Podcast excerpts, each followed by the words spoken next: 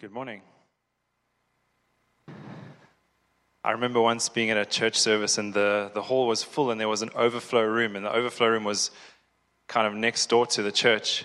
And we were watching everything on a big screen TV, and I felt, my goodness, I could have stayed at home and sat on a couch and watched this. So, you guys at the back there, I kind of feel like you're the overflow room, but you're still in, you're still in the service. Trav, do you feel like you're still part of the service? Cool. Is, is it okay? There's a small wave. Okay. So, over the past year or so, probably more than a year, I've been reading through, or trying my best to get through the Bible. And um, many years ago, my mom got saved quite radically in a room full of people, probably this size. She was one of the very few who had the courage to stand up and say, I want to give my life to Jesus. And um, needless to say, over the, the next couple of years, her character and everything began to change. And something in her heart got gripped for the Word of God. And I said to her, Mom, why don't we read through the Bible together? You and I can read through the Bible together. And she said, Great, let's do it. And um, it's always good to read through with somebody because then you have someone not just who can keep you accountable, but you can actually have a conversation with, and you're going through the Word together. And needless to say, the Old Testament, she said, Ryan, why did God put the Old Testament there? Because the whole thing was really tough to get through. And we're, we're nearly finished now, we're, we're close to the end. And her and I have conversations every week about what we've read through, what, what do we think God was saying, or what did He do? And it's been an incredible, probably close on two years. And as we got close to the end, just before we finished, I felt God say to me, Go and spend more time in Ephesians. So I've been reading through Ephesians. Um, I've been doing a little bit of study in Ephesians. I've literally just begun. And you're going to be on that journey with me this morning. Is that okay? So we're going to have a look at Ephesians, um, bits and pieces of it. I've read through, or we're going to read through a whole bunch of it, and then um, we'll draw a couple of practical points at the end. But I wanted to ask you this question this morning What is the most expensive present you've ever received? Does it come to mind straight away? Even the value, value in dollars if you've just shopped on Amazon or eBay. What is the best present you've ever received? Is it the same as the most expensive present you've ever received? Or are they two different things? And Dan made mention uh, last week about a present that was received pretty close to home. Um, you guys can put up the picture. This is the Salvador Mundi. This is the painting that was sold just probably over a week ago in the past little while at Christie's. And I was thinking, this is probably one of the most expensive presents ever given to somebody else. The bidding for this painting started at $200 million and it landed on $400 million, and the, the guy who bought it had to pay $50 million in fees.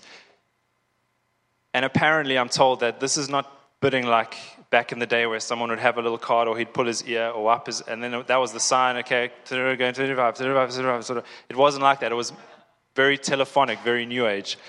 And um, I thought to myself, can you imagine the conversation that took place? There would have been a whole bunch of things being auctioned. No, I don't want that one. No, I've already got 10 of those. No thanks, no thanks, no thanks. What's the last thing? The last thing that comes up, it's a painting. Okay, I've got a couple of paintings. It's a Da Vinci. You kidding me? It can't be a Da Vinci. No Da Vinci is owned personally. No one personally owns a Da Vinci painting. No one in the whole world. There are about 20 of them. No one personally owns it. I want it. But, boss, the bidding starts at 200 million. It's okay, it's okay. Maybe, maybe it'll be a low ball one. Maybe we'll get it for 210. Okay, go. 210. 210 million, not 210 dirhams, 210 million dollars. Okay, go with it, go with it. It's just gone over 300 million. Carry on going, carry on going. It carries on going. By the way, what's the picture of? It's a picture of Jesus carry on going. It's, it's, sounding better. It's sounding better. The only one I wanted. It's the only one I wanted. What's Jesus doing in the picture? Well, he's got his two fingers up in the air. Kind of looks like a peace sign, and he's holding something in the other hand. Does it look amazing? Does it look like it's worth hundreds of millions of dollars? Well, to be honest, boss, no one in the world owns one. So you would be the only one to own one. Okay, I don't care what the price is. You make sure that painting comes to me.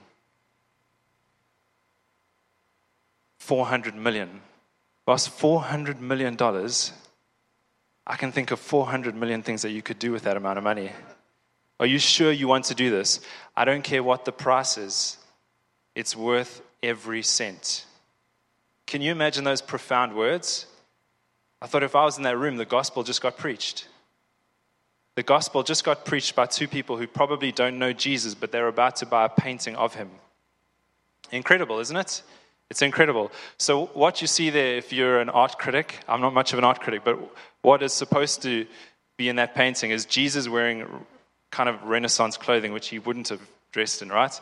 And his two fingers like that are supposed to kind of symbolize a blessing. And what you'll see in his other hand is, you, and you can't really see that, is he's holding an orb. The orb is supposed to be significant to the cosmos, everything created. So, in one hand, we have blessing. In one hand, we have everything that is created. In the middle between those two things, we have Jesus, painting called Savior of the world, Savior of everything created. Isn't it amazing that that just took headlines across the world? And it's moving very close to home. If you go off to the Louvre in Abu Dhabi, I think it's supposed to be there. I don't think it's there yet, but um, I'm quite excited to go and see what it looks like. And the reason why I tell you this as an introduction is because what we're reading or what we're going to read now in Ephesians has to do with God's blessing in Jesus. And when Dan made mention of the, of the painting, I thought, oh, don't mention the painting because I want to use this. This is literally what I've been reading. This is literally what God has been speaking to me about. About the blessing that comes when Jesus is your focus. And this comes across to the Middle East. Now, perhaps I'll walk in there and the guy who owns it sees me and has a dream and says, you, you, Do you want the painting? I probably wouldn't hang it up at home because I'd probably hang it skew, but I'd probably get rid of it for 350 million if there's anyone interested. All right, so what we're going to do now is we're going to read um, Ephesians 1, verse 3, before we start to read it. From Ephesians 1, verse 3 to chapter 2, verse 10. Your Bible and my Bible has 12 sentences laid out in front of us. But in the original Greek, Paul spoke this all as one sentence. And I kind of thought to myself, well, how would he speak this all as one sentence without getting carried away? I felt like I'd say he was so wrapped up in who Jesus was that the spirit inside of him just carried on going, and he carried on going, and he carried on going, and he carried on going. How do you speak about Jesus or proclaim Jesus and say everything you need to say in one sentence? So we're going to read this together. Is that good? It's going to be a chunky bit, and I'm going to read it quite quick because this feels like his flow of going through it. Kind of like, you know, when you're speaking about something and you're almost running out of words because you've got so much to say about it. So, chapter 1 and verse 3. Let's read together. It says, Praise be to the God and Father of our Lord Jesus Christ, who has blessed us in the heavenly realms with every spiritual blessing in Christ. For he chose us in him before the creation of the world to be holy and blameless in his sight. In love, he predestined us to be adopted as his sons through Jesus Christ, in accordance with his pleasure and will, to the praise of his glorious grace, which he, free, which he has freely given us in the one he loves. In him we have redemption through his blood, the forgiveness of sins, in accordance with the riches of God's grace, that he lavished on us with all wisdom and understanding. And he made known to us the mystery of his will according to his good pleasure, which he purposed in Christ, to be into effect when the times will have reached the fulfillment, to bring all things in heaven and on earth together under one head, even Christ. In him we were also chosen, having been predestined according to the plan of him who works out everything in conformity with the purpose of his will, in order that we, who were the first to hope in Christ, might be to the praise of his glory. And you also were included in Christ when you heard the word of truth, the gospel of your salvation. Having believed, you were marked in him with a seal, the promised Holy Spirit who is the deposit guaranteeing our inheritance in the re- until the redemption of those who are God's possession to the praise of his glory. Are you still with me? For this reason, ever since I heard about your faith in the Lord Jesus Christ and your love for all the saints, I have not stopped giving thanks for you, remembering you in my prayers. I keep asking God, I keep asking that the God of our Lord Jesus Christ, the glorious Father, may give you the spirit of wisdom and revelation, that you may know him better I pray also that the eyes of your heart may be enlightened, in order that you may know the hope to which you have been called, the riches of his glorious inheritance in the saints, and his incomparably great power for us who believe. That power is like the working of his mighty strength, which he exerted in Christ when he raised him from the dead and seated him at the right hand in the heavenly realms, far above all rule and power, or sorry, all rule and authority, power and dominion, and every title that can be given not only in this present age, but also in the one to come.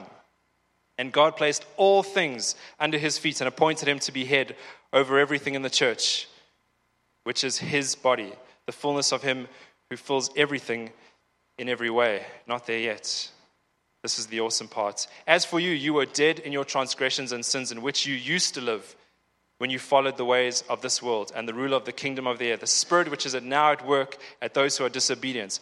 All of us also lived among them at one time, gratifying our cravings or the cravings of our sinful nature and following its desires and thoughts. Like the rest, we were nature, we were by nature objects of wrath. But because of his great love for us, God, who is rich in mercy, made us alive in Christ, even when we were dead in transgressions. It is by grace you have been saved. And God raised us up with Christ and seated us with him in every or in the heavenly realms in Christ Jesus, in order that the coming ages might show the incomparable riches of his grace, expressed in his kindness to us in Christ Jesus. For it is by grace you have been saved, through faith. And this is not from yourselves, it is a gift from God, not by works, so that no one can boast. For we are God's workmanship, created in Christ Jesus to do good works, which God prepared in advance for us to do. Amen?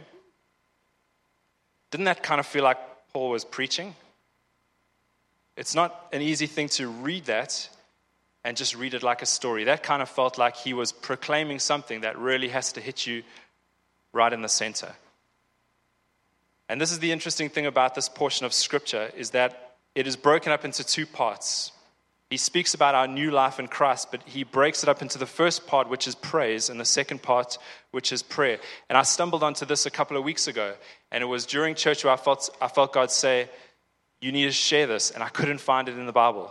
I was looking through, I was looking through, I was like, God, it's, you want me to share it? Just show me. Abracadabra, is it there? Abracadabra, is it there? I couldn't find the scripture.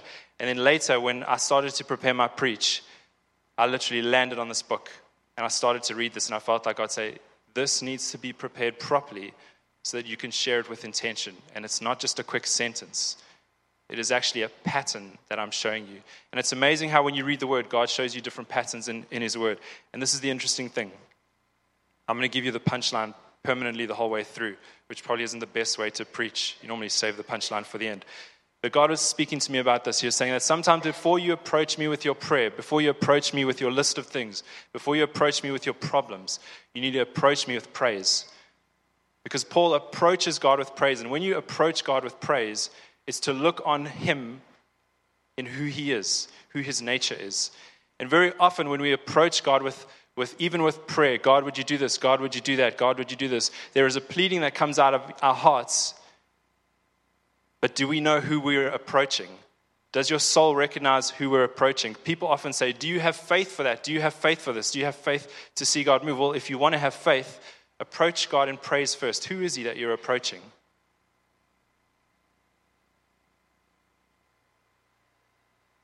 So, the first part consisting of praise, Paul speaks about how God has blessed us in Christ with every spiritual blessing. And the second part in prayer, he asks the the, the, we ask God, God, would you help us to understand? Would you help us to grasp the fullness of that blessing? And this is very interesting. Here, where he says our spiritual blessing starts with being in Christ, very often he says they're being in Christ. That phrase, being in Christ, scholars say is the same phrase used when God speaks about Israel. Remember, Israel in the Old Testament was God's chosen people, his possession, remember? That phrase, being in Christ, they say is so similar to that phrase of Israel referred to as God's chosen people, his possession. Isn't that an amazing parallel? How God doesn't just call you to be part of the church, God doesn't just call you to be the church, God doesn't just call you to be his chosen people, God calls you and me to be his possession. God calls you and I to be under his almost ownership. And whenever we think ownership, we kind of think, no one owns me. I'm my own person. I can do what I want when I want. And I couldn't imagine if my two year old comes home from History Makers, Sunday school, and says, Dad, you don't own me. I'll do what I want when I want. But right now, her best place to be is under ownership from her mom and her dad. And I often get to watch how Lauren speaks to Emma and the way Lauren actually is growing Emma up in knowing who Jesus is. And I liken that to, well, God is growing me up because I'm his possession to know who Jesus is, not just to know Jesus, but to be like him. And that's the best place for us to be. And friends, you, you know how you know that you're his? You're marked. It's not a physical marking, it's called the Holy Spirit. The word says that the Holy Spirit comes and dwells within me, makes my spirit alive. And because he makes my spirit alive, my spirit cries out, Dad. And I know that I'm a son. You know that you're a son or a daughter because something inside you has changed. You're marked inside by the Holy Spirit, and you know that you're God's possession. So I want to ask you this question Why did God choose Israel? Why did he choose you? Why did he choose me? And I thought that was, I thought, wow, that's a deep question. That's, that's a, there can be such a rich answer in that question. And if you turn with me to Deuteronomy, it'll come up behind. Deuteronomy 7, 7 to 9 tells us the answer. Let's read it together. It says, The Lord did not set his affection on you and choose you because you were more numerous than the other people, for you were the fewest among all people. But it was because the Lord loved you and kept an oath he swore to his forefathers that he brought you out of the mighty that he brought you out with a mighty hand and redeemed you from the land of slavery, from the power of the king of Egypt. That was Pharaoh. Know therefore that the Lord God is God. He is a faithful, or he is the faithful God. That's Elohim. Keeping his covenant of love to a thousand generations of those who love him and keep his commandments. So God chose you and he chose me, not because of anything we had done, not because we were more numerous, not because we had done anything well, not because we had studied, not because we had earned anything, but simply because of his loving kindness. It's an incredible thing how when you praise God, your focus turns off yourself and it turns onto him. And as soon as your focus turns onto him, things change. This is quite, this is an amazing quote. I, can't, I, I don't have the person who quotes it, but he said, God's desire for Israel was that they would go and teach the others about him. Israel was not meant to be a nation on its own, it was meant to be a nation of priests, prophets, and missionaries to the world. God's intent was that Israel would be a distinct people, a nation who pointed others towards God, and the promised provision of the Savior, Messiah, and Redeemer. And I try to come up with a cool phrase, and this is the best I could do. When our praise is centered around Jesus, we understand our position, then we can pray. Because very often we can approach God in pity of God, will you help me in my situation? Or if our praise is centered on Jesus and we realize who we are, friends, it does not matter what debt you lie in. It does not matter where your relationships are. It does not matter what your family looks like. It does not matter where your current situation is or what's right in front of you. But if you realize who Jesus is and what he's done for you, you can stand before Him, not arrogant, but realizing that it's His power that pushes you through. It's His power that pushes you through. Can you nod your head? Does that make sense? Amen.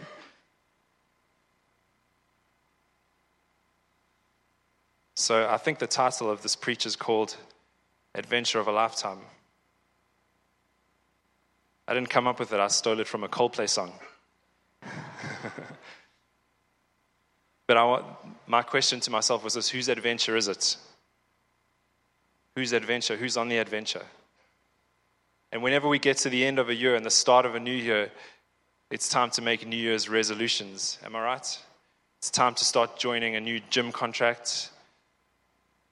It's time to start getting rid of the things that you didn't actually need, the things you don't want. It's time to put goals and plans in place for what you want to do in the new year. What do you want to achieve? It's time to better position yourself to live a better life. If you're one of those positive types of Instagram people, it's time to change your status. Here's a few that you could consider positive mind, positive vibes, positive life. Create your own sunshine. Why be moody when you can shake your booty?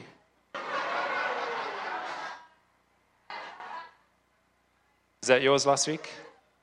Is that mine last week? Eat your spaghetti and forgetty your regretty. These are real, guys. These are real. Please don't amen any of them. These are real things people post. Stop stopping yourself. What does that even mean? The secret to having it all is believing that you already do. Be a flamingo in a flock of pigeons.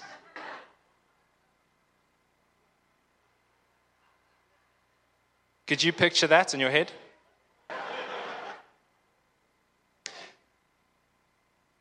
Okay, I'm gonna.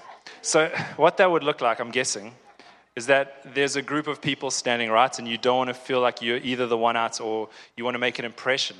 So, you walk to the group of people, hey guys, and then do you. what?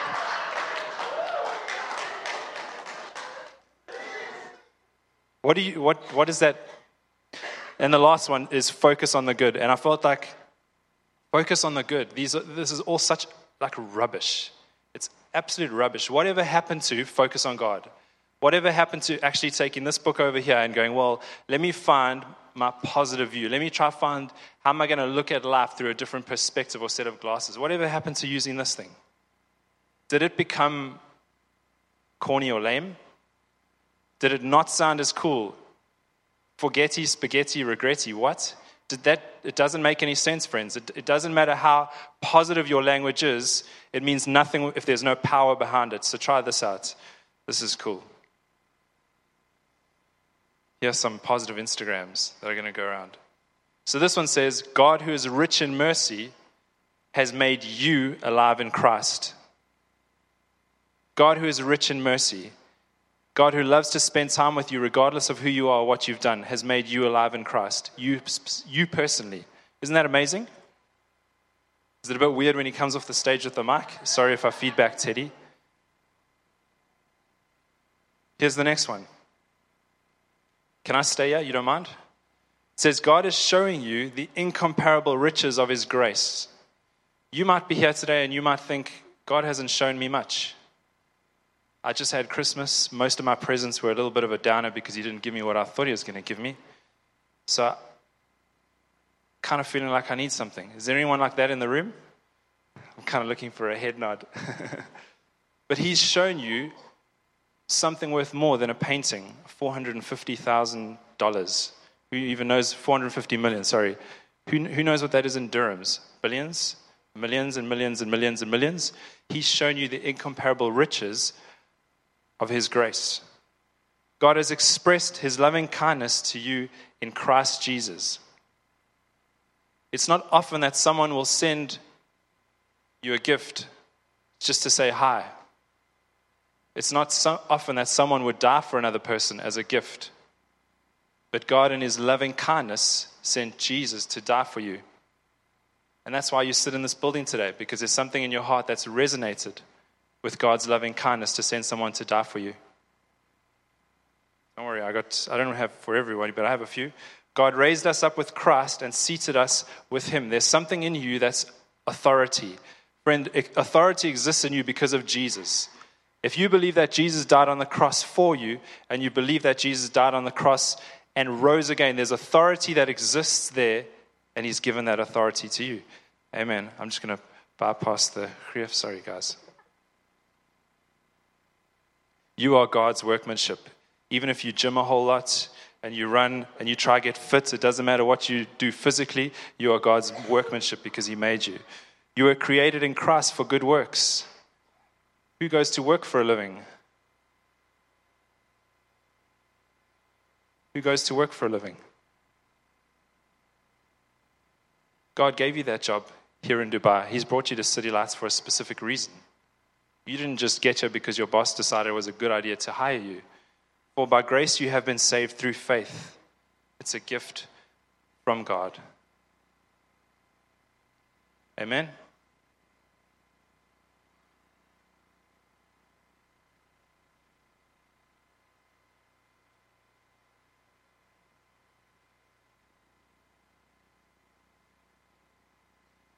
For by grace you have been saved through faith. I found this quite an incredible quote. Bill Johnson says that faith doesn't deny the problem's existence, it denies its influence.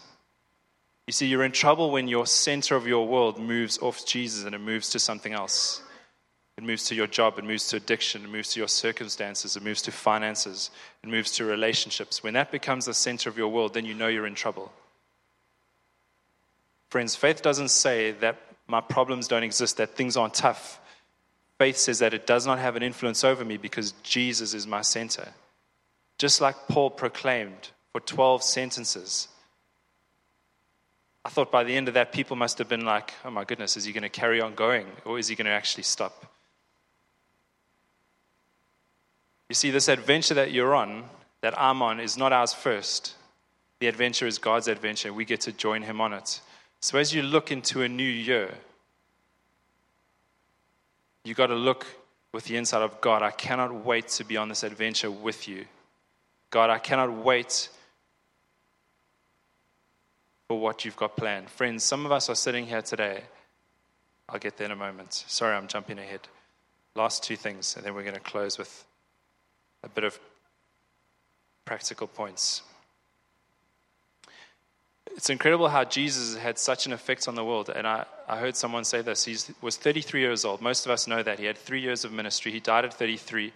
Uh, most of us know that he wasn't educated, so he was, in fact, a carpenter. But what many of us don't know is that he never traveled more than 160 kilometers from his home. He never actually went further than 160 kilometers from where he grew up, from Bethlehem or Nazareth. And yet, the shockwave that he has sent through the world has changed time forward and backward. You'd almost say it, it's, it's wrecked history, but the Bible would say it's turned the world the right way up. So let me ask you this question How would you react if he walked into the door right now? If Jesus had to walk through that door and you were standing in front of him, you don't have to be in a crowd of people, but what would you say to him?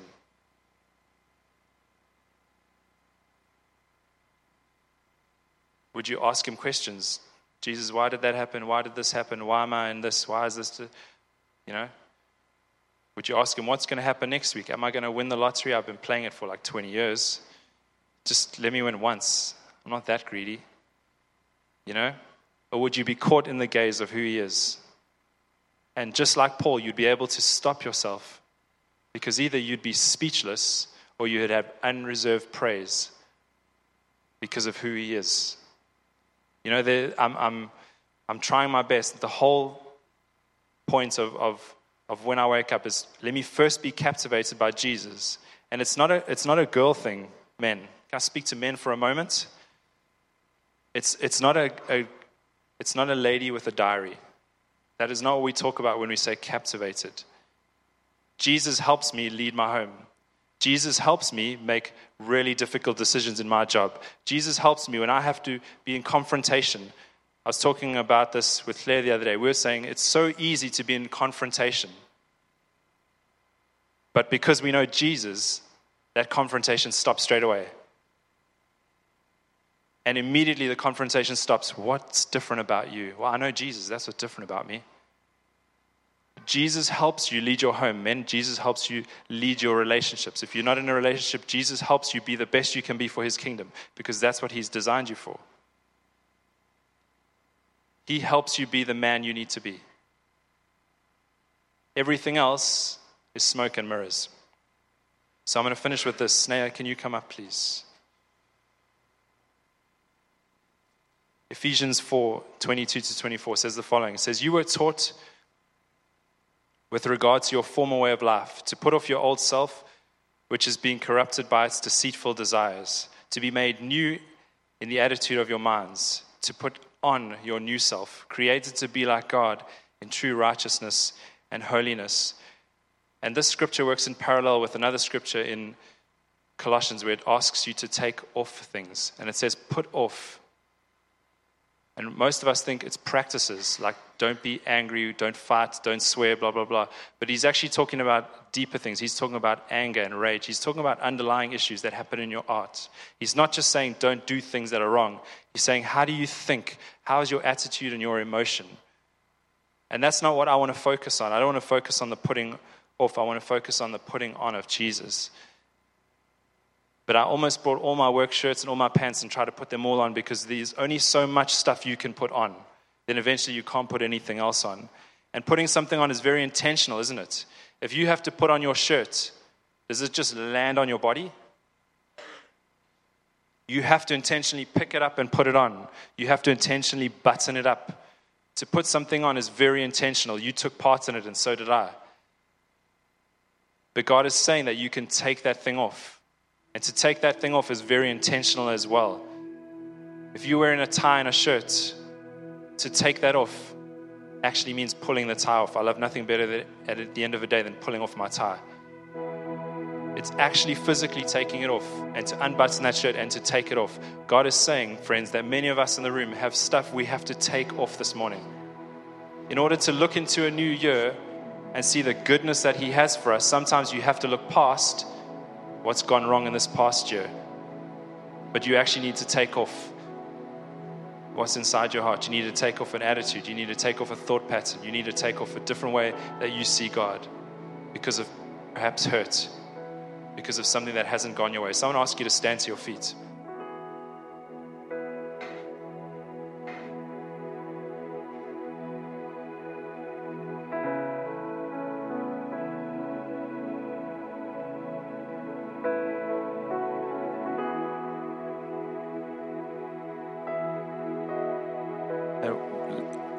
We'll finish with this anyway. I felt like God say to me, some of us have put on the wrong things.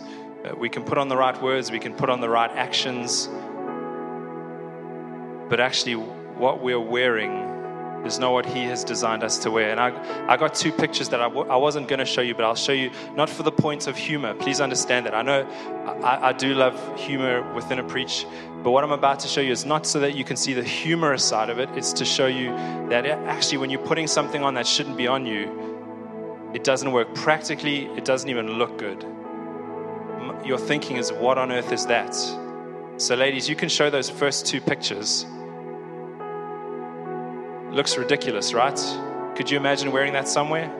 Could you imagine wearing that suit somewhere? How impractical. But many of us put on things that we don't actually need to put on in a remedy to try and fix what actually only God can fix. Friends, as we're moving into a new year, there's something where there's a there's a good start and there's a false start. The false start to a race is you thinking you've done something when you haven't actually tried. You haven't put in, there's no action to what you need to do. The good start is the action before it happens. We have a moment where there can be a good start. And I'll show you the third one that you need to put on. This is the act of worship. That is where your praise and your the fixing of your eyes is on Jesus, and that changes everything. So I wanted to share this with you. Perhaps if this is you, you can put your hand up, and then we're going to pray. Probably yesterday or the day before, I had the most strange feeling in my ears. It's kind of like where you go up an elevator really fast and you need to pop your ears, like the atmosphere has changed. Have you had that before? You need to pop your ears. I had that for two days. And I said to Lauren, I don't know what's going on with my ears. And she said, maybe it's because you went into the sea. I said, I don't think so because there's nothing in them. But the atmosphere around my ears, it just felt like they needed to pop. And maybe you're a doctor and you know what that is called and it's solved like that, but it, it wasn't solved. I couldn't pop my ears, I couldn't equalize. And I felt God say to me, He's going to release something over us today where we will be able to unblock our ears and hear Him. Even last night, I went to sleep and I, I, I couldn't shake the feeling God, what is going on with my ears? Are you trying to show me something? And I woke up this morning before this word and I felt like God say, I'm going to open something, and it's gone. And I'm not super spiritual, but there is something where you hear the voice of God because He's leading you, which changes everything, right? Right? It changes everything. You cannot be the same. The voice of God is irresistible. And when your eyes are fixed on Jesus, your path is not the same. So we'll give a moment for people who don't know Jesus, but I'm asking if you feel like God needs to open your ears so you can hear where He wants to move you to, to join Him on the adventure. Can you nod your head for me? Can you nod your head? I'm not going to ask you to do anything crazy. I just want to pray for you that God would open up your ears. Because when your ears are open to hear Him, you feel Him speaking to your heart. Man, life changes regardless of what's happening around you. So would you close your eyes? If you want to lift your hands, you can. And here we have a moment, friends, to quieten your heart. And you know, you never paid $450 million just for a picture of Jesus, but you got the real thing for free. You got the real thing for free. And that picture will hang on some wall. And perhaps people will ask questions about it. But the real thing, the real Jesus living inside of you, friends, is power that no amount of money can buy. So, would you ask Him this morning? Ask Him to fill your sight. Ask Him to fill your gaze. Ask Him to open your ears to what He's saying to you.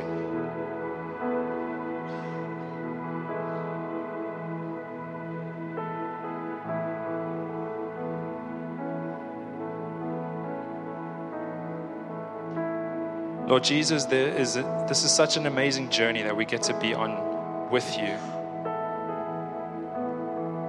And God, as we finish one year and we move to another,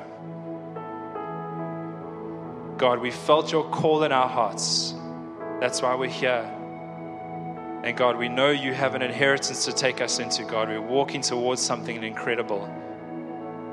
But God, for all that time in between, God, we want to feel your presence. We want to hear your voice.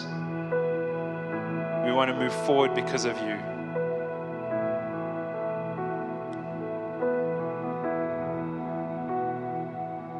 Feel like Jesus is opening people's ears this morning. If He's given you a picture or He's taking your mind somewhere, don't doubt.